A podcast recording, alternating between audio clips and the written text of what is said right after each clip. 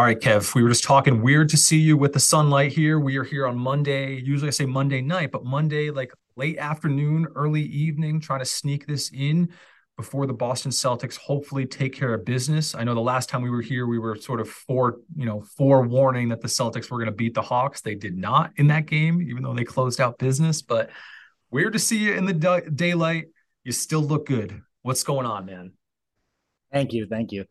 Yeah, uh, doing pretty good. Uh, unfortunate end to the Bruins season last night, so I watched that unfortunately. But um, you know, hopefully the Celtics can have a little bit better luck. And um, yeah, some good golf as well. I enjoyed watching. I watched quite a bit yesterday, the final round. Um, obviously, they went off in the you know group three, group of three with Jon Rahm, Tony Finau, and um, Akshay. So I was pretty um, impressed with Finau, obviously, but impressed with Akshay as well. Uh, thought he showed some some good composure. I don't know if you got a chance to catch any of that yesterday or not, but I admittedly did not see a lot of the golf this weekend with with the sports that were going on, and I also have a great story of my own for where I was on Saturday. Um, which you know what I got to just get off my chest while we're while we hit it. So all right, let's hear it. Last week we talked about the things that you can do on a golf course that would really upset me. And somehow I think I was at an event that hit every single point that we made in terms of frustrating things. I was at a scramble tournament on Saturday at Swansea Country Club, which we've played many times in those tournaments, and they've always been awesome. And they always mix around the format to either have, um, you know, sometimes uh, a few holes scramble, a few holes best ball, a few holes, you know, Texas scramble, some big cups, some like, you know, some other odds and ends. Um, this one was different. And this one was, you know, you were talking about, you know, rounds that will stand out uh, in your memory as like your favorite rounds ever. This for me will be at the top of my list of rounds that will be notorious in my mind for rounds that I'll never forget.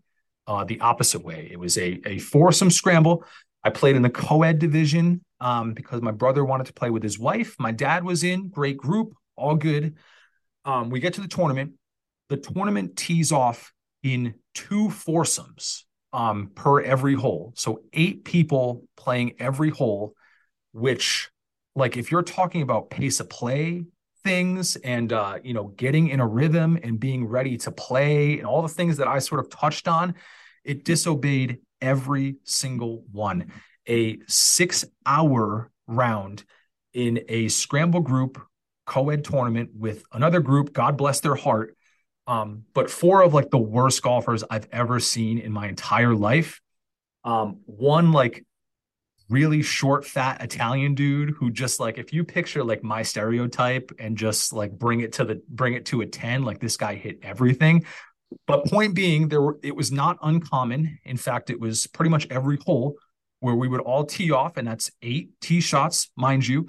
Um, and then we'd have to wait for two more of their scramble shots before hitting our next shot. And I can't tell you if anything will get you into a rhythm, like hitting your tee shot and then hitting your next shot 17 minutes later. You know, that's what I was dealing with all day.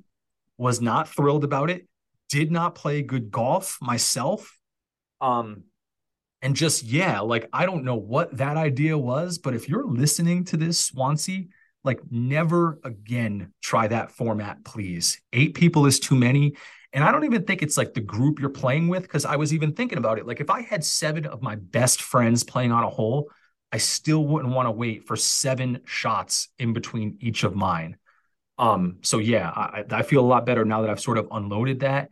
But just like unacceptable format this weekend. And uh yeah, set the tone to come home and and you know watch the Bruins blow it last night in like a you know a Patriots 18 and 1 style choke job. And and all in all, just like a pretty terrible like sports weekend. But you know, hopefully we turn that around starting tonight. Yeah, yeah, eight people off the same tee is uh is wild. I've never heard of. I've heard we were texting about it a little, so I was trying to get some clarification on it. Obviously, we've played tournaments there, you know, where they do like an A and a B group, where they do start eight people on the same hole, but then the A group obviously finishes the hole before the B group starts. This was just eight people playing at the same time, and you wonder why, like why, but it's probably just to drive up the like the entry so, fees, I guess. Or I they gave, which is invalid, is that there'd be less waiting. People complained about waiting on the tee boxes, and in fairness, there was very little waiting on the tee box after you hit your shot, of course, because then there had to be seven others. But instead of that, there was just a shitload of waiting in the fairway. So like thanks for that. And if you like sort of picture like the logistics of a scramble, you got four carts going on the same hole and where, you know, I drive the ball further than these old people, so like we're in front of them. We don't know where they're hitting their next shot from. Who of their dudes hit it 10 inches off the tee? So are we like re-teeing now? Are you going to get your ball? So we don't know where to park the carts. And you know, then we have to wait for their two shots, which are again eight total shots to go off. And now we have to actually like do our job too, which is get to our ball, pick all of ours up, and then you know, cl- you know figure out our yardages and stuff like that. So just like like I said, if you're trying to pick like a way to eliminate slow play and um, you know, not having cell phones out and all that stuff, like this was not the way to do it. And I just like shame, shame on that country club for for doing that to me this weekend. Yeah. Um yeah, if you've never played a scramble before, one of the interesting elements that that sort of format brings to life is there is a lot of communication that needs to happen you know like amongst the team members obviously like everyone needs to come to to a consensus about like what the best shot is to play which like usually that's a pretty easy decision until sometimes when you get around the green maybe um when it comes to like pots or chips but with this format, it sounds like then also you're needing to compete with, or to excuse me, communicate with a competing team in terms of like who's going to go, and that just sounds right. very, uh, very frustrating because yeah, that's just not something that you want to have to do. And if there's eight people in four carts, like yeah, I, I could just see that it, it's an it's an aspect that just adds time. And when you're communicating with your team members, like those are obviously people that you've chosen to be there with and play with, and people that you are have communicated with in the past, and they're your friends more than likely. Although, and then having to, to communicate with complete strangers who you're also you know like trying to beat as well uh seems not ideal Yeah, be- beating them was not the issue. I-, I know there were multiple par threes that took them two scramble shots to get to the green, and there were multiple par fours that took them four shots, four scramble shots to get to the green as well. So you know, like putting for bogey in a scramble as your first putt, not not common in a scramble, just because there's so many opportunities to hit a good shot. But for them, it was like, and again, no fault of their own, just like not good players. So we were the last, maybe the last people off the course at a blazing six hour PGA tour pace of of a scramble tournament, which was which was pretty rough. But yeah, like like shame on them. And uh hopefully, you know, they do they do great events and I'll still go back. But uh, like I know for sure now I'm gonna have to say, like, hey, are you running the stupid eight sums again? Because if so, I want no part of that whatsoever. Um, and even like, you know, thankfully this wasn't a super competitive thing. Like I don't take a lot of pride in winning the co-ed division. We did not win the co-ed division, by the way, but I would not have taken, you know, a ton of pride in winning the co-ed division. But in you know, I can't imagine sitting there like trying to grind out and actually win an event and be stuck with these clowns. And like again, like I, I timed it one time. There was a hole that took 17 minutes between shot one and shot two for us, which is just it's crazy. That's a three hole pace. Was normally. it the second? Was it the second hole? It was not the second hole. It was the, let me try to go back, the 16th, which is that super dog leg right. Yeah, so if you okay. picture that hole, all four of their shots were out of bounds to begin with. So they dropped one wherever and then cut the dog leg with their second shot. And then we're short of the green on their third shot. And then we're on there too. So it's just, it was rough from there and it just uh it made for a very slow day. I know it was not well received, so I can't imagine that would be back back in play. But again, a, a lot of shame, a lot of shame. Um, but yeah, speaking of pace of play, this is a good transition into the Mexico. I know we touched on it a little bit. Um, I know I, I said I didn't watch a lot and I didn't, but I did read on Twitter one time, like on Sunday, it was like Jon Rahm, Tony Finau threw the first three holes in a crisp like two hours or so. I don't know if that's probably an exaggeration, but I know that round was creeping through too. So I you watched more than me. What are your big takeaways from the Mexico Open? Tony Big Tone comes through with his W, which is always good to see. But any larger themes you're taking? Um, yeah, no, it, it, I thought it was good. I Uh, was happy to see Tony get the win. I mentioned touched on a little bit previously, but um, I, again, I'm very impressed with Akshay. If you don't know much about him, just 21 years old. Um, you know, he has like special temporary membership, not a full P- on. Sorry, that's my dog. Uh, not a full member on the PGA Tour. Um, yet, but will will be soon. Uh, and yeah, so there was a he played the second hole, got into a little bit of trouble off the tee. You know, obviously playing in that group with Rahm and Finau would have been you know, we, texted about it earlier. Would have been an easy spot for him to sort of, you know, kind of just shy away and sort of crumble. And he, he he went a little wayward off the tee on two. Uh, had to lay up with his second shot, so he's trying to scramble. Um, and he hit it to like eight feet and just made a really impressive par putt. And, and from there, I, he sort of you know made made a bunch of birdies after that, and you know not enough to win, obviously, but um, but a strong showing, which I was impressed with. Uh, and then the cut sweat I have to touch on as oh, well. So I, I, have it written down. Has there been a better one this whole season? Crazy, crazy. So every week, what I do is Ed, Ed and I are involved in two pools. Obviously, the one that we run, and then a much larger one. So I go through all of the ownership on Thursday when the sheets come out, and I go and star every single player that's owned in both pools. Uh, and then I just track obviously who's close to making the cut or who's not, et cetera, et cetera. So in between Thursday and Friday, it, it, was kind of a weird swing. So Gary Woodland got off to, I believe, a minus four day, uh, and then really struggled on Friday. Um, ended up making the cut on the number. Wyndham Clark also even crazier. So he had to um he had to scramble on, dead on last Friday place as well. After the first Sorry? I had him this week. So I know he, I know yes. his distinctly. He was in dead last place before the PM wave of the first day. Dead yep. last. Yeah, and look- then I believe I texted this to you as well, but he had to make a 13 foot putt on 18 to make the cut on the number, yep. which he did. Yep.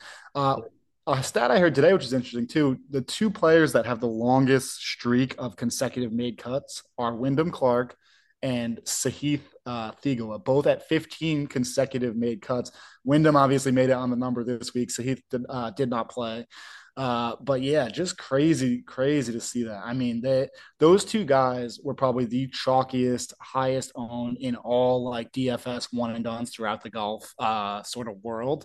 And for them to both make the cut on the number, I mean, we went, I believe there's something around 40 people left in our larger pool. We were looking at like half the field getting chopped if both those guys miss. And then to have them both make on the number and then not a single person get cut was just a crazy, crazy swing. So, yeah, yeah it was, was, up and down. I was I was following just like you were, obviously, and our pool would have basically ended had a shot of like basically ending during this tournament too at one point because I know Hojgaard was sort of struggling, although he got it together. But Woodland and Clark, to your to your point, on the 18th, both needing birdie to make, and Woodland, you know, sort of was snatching a miscut from you know comfort. But Clark, the the other way, was at no point looking like he was going to make the cut, and then sort of got hot on the second day. But again, needed a 13 footer to make it on the last hole. Uh, Gary Woodland did not have a tester with his birdie putt on that par five to close, but again, needed birdie on the 18th to make the cut and you know, like you said, knocking out would have knocked out every survivor pool I can think of in that weak field. Those were two of the most popular names that, you know, I don't know when you're going to be using those guys again. So that was the week to burn them, and they almost really did a number on uh, the majority of pools. Um, they certainly did a number on my betting account. I know I was looking at the bets I made last week because I'm trying to hold myself accountable a little bit. Not my best, not my best. Uh, Luke List permanently on the do not bet list until further notice. I guess that doesn't make him permanent, but I'd say mostly permanent. Um, you know, missed the cut, so i am just going to take a lump there and you know, fool me once, shame on me. Fool me 800 times this season. Like at some point, you got to make an adjustment, and I can promise you will not be hearing his name, hopefully, for a long time. Um, Maverick McNealy thought he would miss the cut, made the cut. Another bad one. Hojgaard thought he'd win the tournament, obviously did not. The only one I hit was Alex Smalley to miss the cut at a little under two to one. So that salvaged a little bit of dignity. But I will say, uh, I was going back and listening. Your fade last week, Tony Finau to miss the cut. Gonna, if there's a bigger, I was going to say, at least you didn't fade the winner of the tournament. But what I, I'll say that you know, uh, it's so this would have been just absolute ultimate hilarious move. Which I've touched on this a little bit, but I was actually very close to then taking Tony in the Survivor pool oh, last week just for like the story and like the content, and I ended up not doing it, of course. But if I had taken him and he won, uh, just would have been amazing. But I, I think obviously like just taking away all credibility of my picks, and I, I pro- I'm not, I'm, I'm really not. I joke about doing this, but I really am not intentionally giving out good or bad picks. I'm trying to give good picks, obviously. Uh, but the, my fades of the week, I just haven't really put time into looking for them. So basically, what I do is I say, okay, like put on the spot. I'm going to pick a guy yeah. up at the top of the board, and if I have to take a stab, I'm going to take someone in the top five. Yeah. And, uh, you know, try to be bold, but that, yeah, it's going to burn you sometimes. So.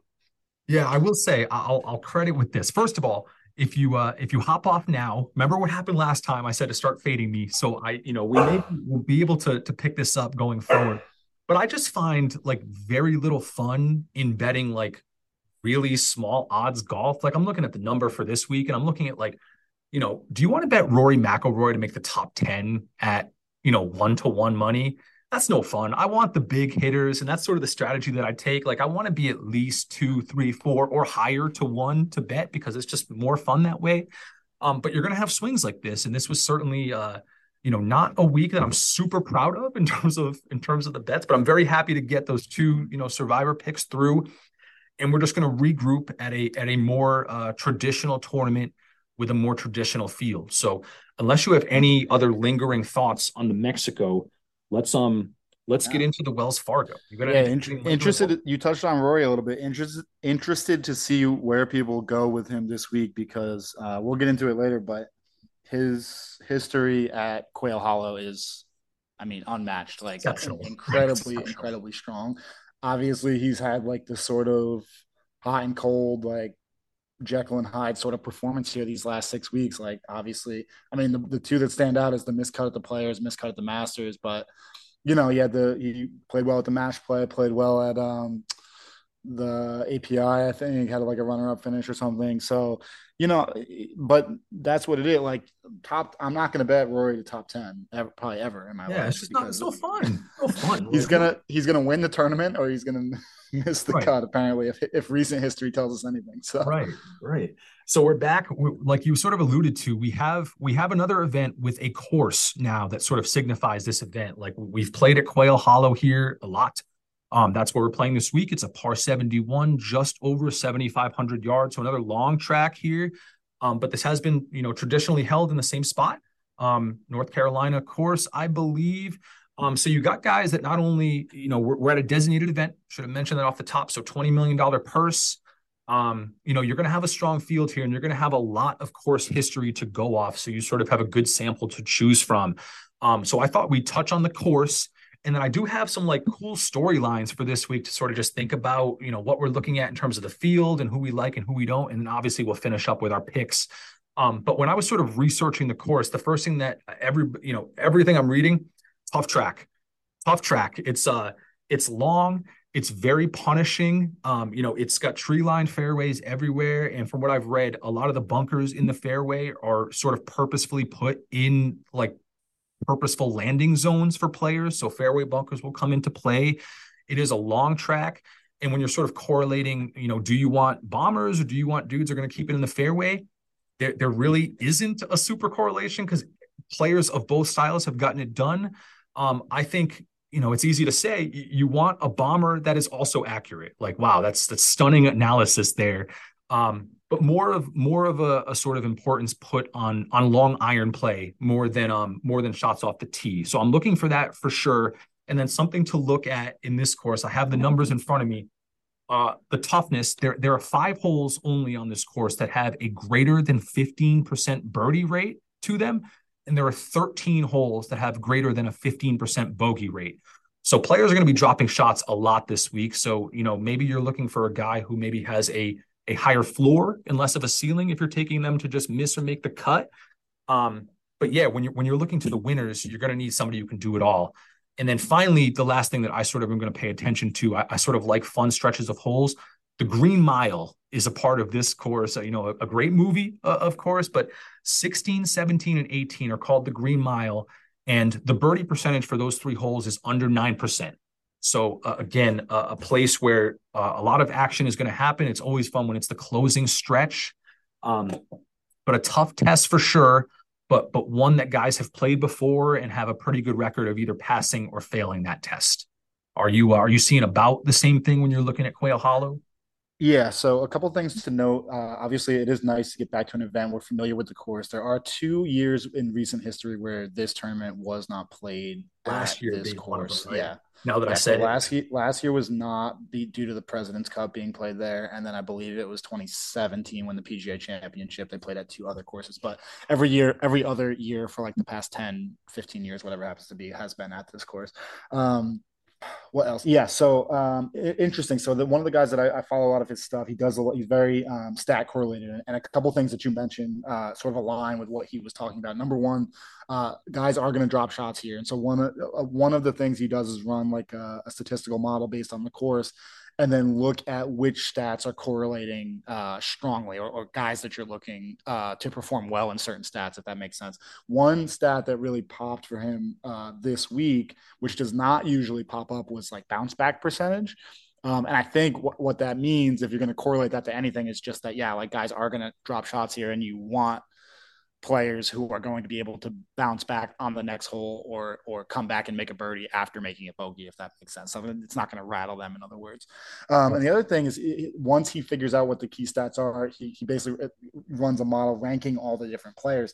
The, the top guy in the model, or the top three, are the top three on the betting board. But in an interesting order, Cantlay actually ranked out number one, uh, and then Rory and Finau two and three which is interesting. He sort of made the point that, like, you know, Cantlay obviously a ton of negative press around him recently for the slow play, but has sneakily, you know, sort of been playing uh, some very good golf. He has, I believe, only one miscut uh, this season. It was like back in January, something like that, uh, maybe early February. So um, interesting to see again, like where people go to. If you had to ask me, like, where my confidence lies, and I have had to pick like one Cantlay or Rory, a guy that I'm like safer with. I don't know about to Cantlay. win the tournament, but I'm gonna side probably with Cantlay, I think. Um, and I don't know where people are gonna sort of land on that. Finau, obviously, I love and, and rates out well as well. Don't know how. I mean, he's won. I don't know how many times now, five or six on tour. So should be. It's not like it's you know his first win anymore, but um, I don't know. I don't know what your thoughts are it'd be good to see him win one of the big events and, and sort of yeah when i'm looking at like the players like the first thing that jumped out at me uh, no Rahm, no Scotty. Both this will be one of the designated events that they're allowed to skip. I know, I believe we're in Texas next week, so Scotty will be playing that, and then Jon Rahm just played in Mexico in that weak field, so I think that's why he's taking that off.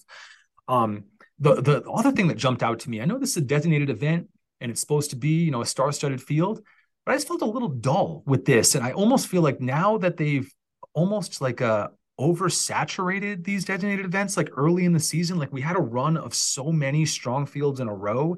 I'm almost like, yeah, this is just like how it goes now a little bit. And obviously we'll get to a lull in the season where it's not going to look like this. But for right now, I'm just like ho hum, another star-studded field. That's great. That's just how golf is. And what I'm really looking forward to now is when LIV gets involved. That's where the hype is for me. And I just felt like, yeah, we're a little watered down, maybe with an overexposure of all the good players all at once, where it doesn't feel quite as special to me. Like I, you know, I'm reading the field and I'm like, holy shit, it's a strong field.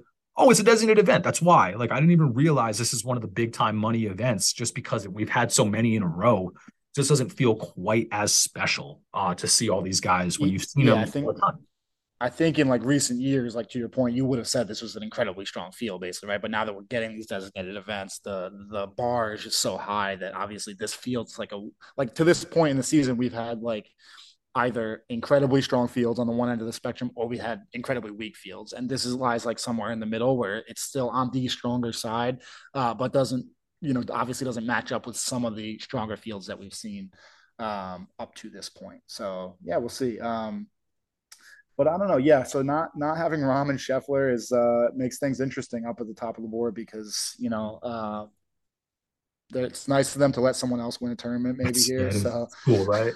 They are nice guys.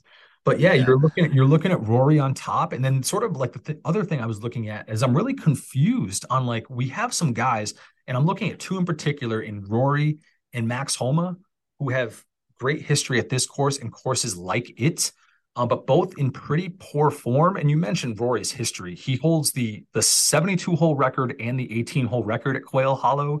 Um, but he has been playing shady golf recently. So I, I don't know how much confidence you put in him. Like, like again, I, I say this every time, but it feels like he has too much game to miss a cut, but he keeps missing cuts. So I'm really conflicted as to like just those two in particular. Like I like some other guys just just on their own, but those two in particular should be like favorites for this type of track. Um, but are both like very very sketchy. Like Homa's missed a few cuts, didn't really contend at the majors, missed the the um uh, the the two man tournament cut with Morikawa, and I, I, just don't know if I would trust them here. But yeah, I was looking at who I like, and again, I'm sort of um, lenient toward like long iron, like ball strikers here. I won't be taking Rory, but somebody that sort of popped off the the betting board for me is just being a little too low for my comfort was Sungjae Im. Who's who's way down, who has been like in a scorching run of form recently. No wins, but has been like in contention. And to see him like below, um, you know, guys like Justin Thomas and Matt Fitzpatrick, and I know Fitz has sort of come around recently, but JT really hasn't shown his A game for a while. Um, to see him below there, um, and just you know on par with with Homa, given his run of form, just feels a little undervalued to me. So I'll definitely be checking in on him at 25 to 1. I, I don't know if I can endorse him as a full pick at that price, but um, even his five and a half to one for top five looks very appetizing. That may be where I sort of settle on him. Um, but you know, looking at the field, who jumps out at you immediately? You know, we'll go yeah, one um, one here, I guess. Yeah, I like I like Viktor Hovland mm, um, as well. twenty to one, so he's probably the top the the guy in the top five. Well, I, I like can I'll say I like Cantlay too. Uh, so, but in the two guys in the top five, uh, those are the two that I would probably uh, would probably gravitate towards. And then looking a little bit further down, I like Sungjae as well. Um, Rickie Fowler is another one. It's just been an incredible 2023 season. Um, had a great great result with the players, um, and I believe and recently again um, I, I, forget his finish the Masters, but uh, his game has been been trending wasn't there. So oh, right, correct. Yeah, DNF. next year, next year. Yeah. Um, but yeah, as a season, been having a, a strong season, um, and sort of like where his game has been going. Looking a little bit further down the board, um, I like Taylor Moore. You know, he got the win uh, earlier this year. I believe that was at the Valspar, um, and he seems to have everything that's sort of is going to fit this course, like long hitter. Um, as you mentioned, good with his long irons. Uh, so I sort of like where where his game is trending as well. Yeah, if I'm looking again, just like guys I'm considering up near the top, I don't I don't think I really want to touch the very top of the board. But uh, Sam Burns, a name that sort of I've dragged a little bit earlier in the year because he wasn't playing very well, but has sort of really rounded out his form recently. And and you know, if we're talking about Sam Burns' A game, it does fit this course quite well and just this style where he hits the ball a long way. He doesn't miss a ton of fairways, although when he was getting in trouble earlier this year, that's what he was doing. So I'm sort of hoping that he stays sort of in this good form that he's been in the last few weeks to to endorse him to do that.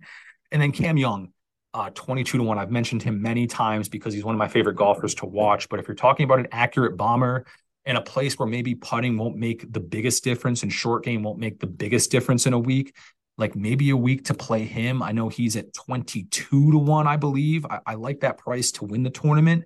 Um, and if we're going down the board, um, a name that I like saying and I like watching this dude because he wears a visor on the course. I don't know how, too many others that do that, only a couple.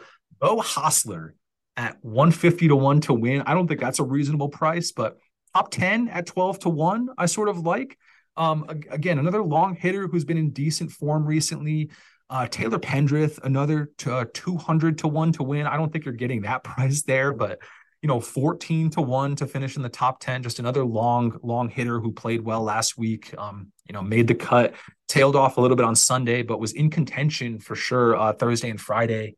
Um, yeah, pretty pretty interested in this style to see. Um, you know, it's the first time in a while where we've had to think about like you sort of mentioned like the bounce back, like I call it like the high floor, like error minimization guys.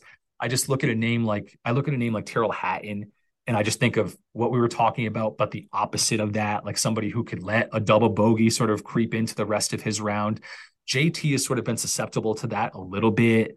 Um, you know, Keegan Bradley, uh, I'm just, you know, sort of scrolling down are volatile dudes. Like this is this is a week where with this test, of course, I'm looking almost, you know, when I'm picking a guy to miss the cut, I'm looking definitely more at a higher floor than a higher ceiling. I, I just want as little volatility as possible um, with the game to still actually make some birdies and be able to, you know, to make up for some of those shots that dudes are definitely going to drop this week.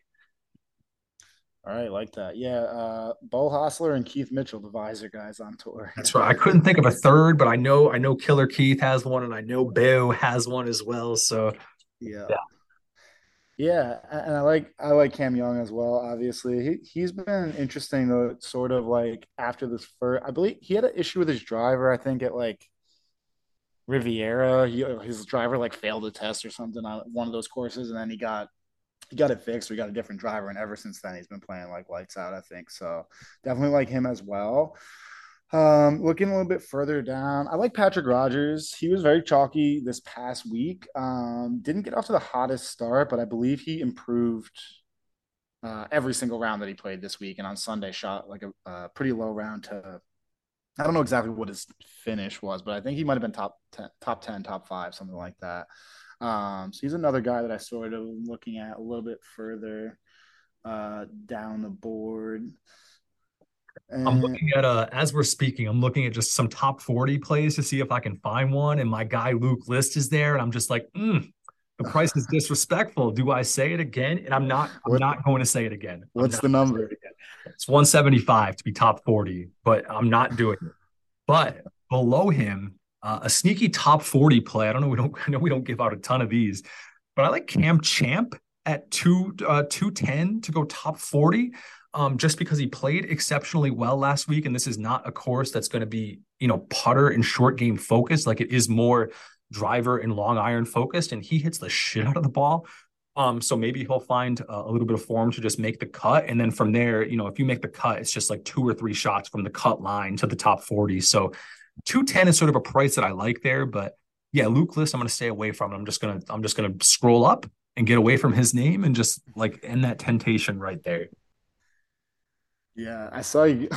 I saw you cracking up on the screen over there. I was wondering. I was like, why is he? Uh, has anybody watched this dude play golf like I have for the last like 12 weeks or however many episodes we've done and keeps putting him on the board like below some of these guys? Like he's above Pendrith, he's above Champ, he's a, above uh, like Aaron Rai, who's really good. Like I don't, I just don't see that. But again, you don't, you know, you can look at the price and you can like not bet it. And I think that's what I have to do this week to to just keep my sanity. Um, yeah, a couple. We've had said the last couple weeks. We've seen a f- bunch of uh, young guys. I mentioned Akshay in this past week, and then of course we had uh, Hardy and Riley did not, you know, withdrew from the field because they won the previous week at the Zurich. Uh, but Hardy's t- 200 to one. Um, so he's a player I'm looking to, you know, I was looking at the beginning of the season, have a pretty, pretty strong year this year. So hope, hoping to see him sort of uh, continue his success as well. So he's another one I'm looking at like further on down the board. I mentioned last week I had high hopes for um, Gary Woodland. You know, he about near gave me a heart attack with his performance this week, especially on Friday afternoon. But is his putting was just so poor. Even I was watching his round on Friday and like he's making these like five foot birdie putts, but they're like the kind that you he looked like me putting like a five footer. Like you're you're like that thing hits the flat stick and and you're like holding your breath like on one foot, like willing it yeah. to like just break in the side of the hole. Like th- these were not confident strokes. So I don't know. It didn't make me feel the best, you know, going on. Yeah, and if if Finau can putt well on a course and Woodland can't, you know, that's that's cause for concern. Um, but yeah, you got any uh, my favorite segment of the week, the uh, the fades of the week, which as we learned this week have a double meaning. You can hit a fade shot and you can hit a fade in betting. So uh, I know who said that. If you're listening, this is a little special shout out. Thank you for listening and thank you for taking our knowledge onto the course. Um, yes, that's so. I told I texted Eddy that story. That is my girlfriend Natalie. So she, yeah, she listens to every episode. Um, I don't think she she's learned she it's I, I, can remember the phrase exactly when we had Eddy's wife Katie on. It was uh exposure therapy. And that is what Natalie is getting as well a little bit when she I joked that she just loves to sit down and watch golf on Sunday afternoons. So that's what we do. But um, but yeah, so fade, you know, fade from the betting perspective, meaning obviously going against, but then also a shot in golf. She's like, oh yeah, like what does that fade mean? You know, like a I've bad shot. Eddy says fade a lot on the I was like, yeah, that's his favorite. Uh, that's his favorite category. And for me, I'm going to give you a fade, and you should bet him outright. So if, if recent history tells us anything, so right. I'm going to go with my fade of the. I'll I'll start this week. Um, I am going to go with Jordan Spieth. I think so.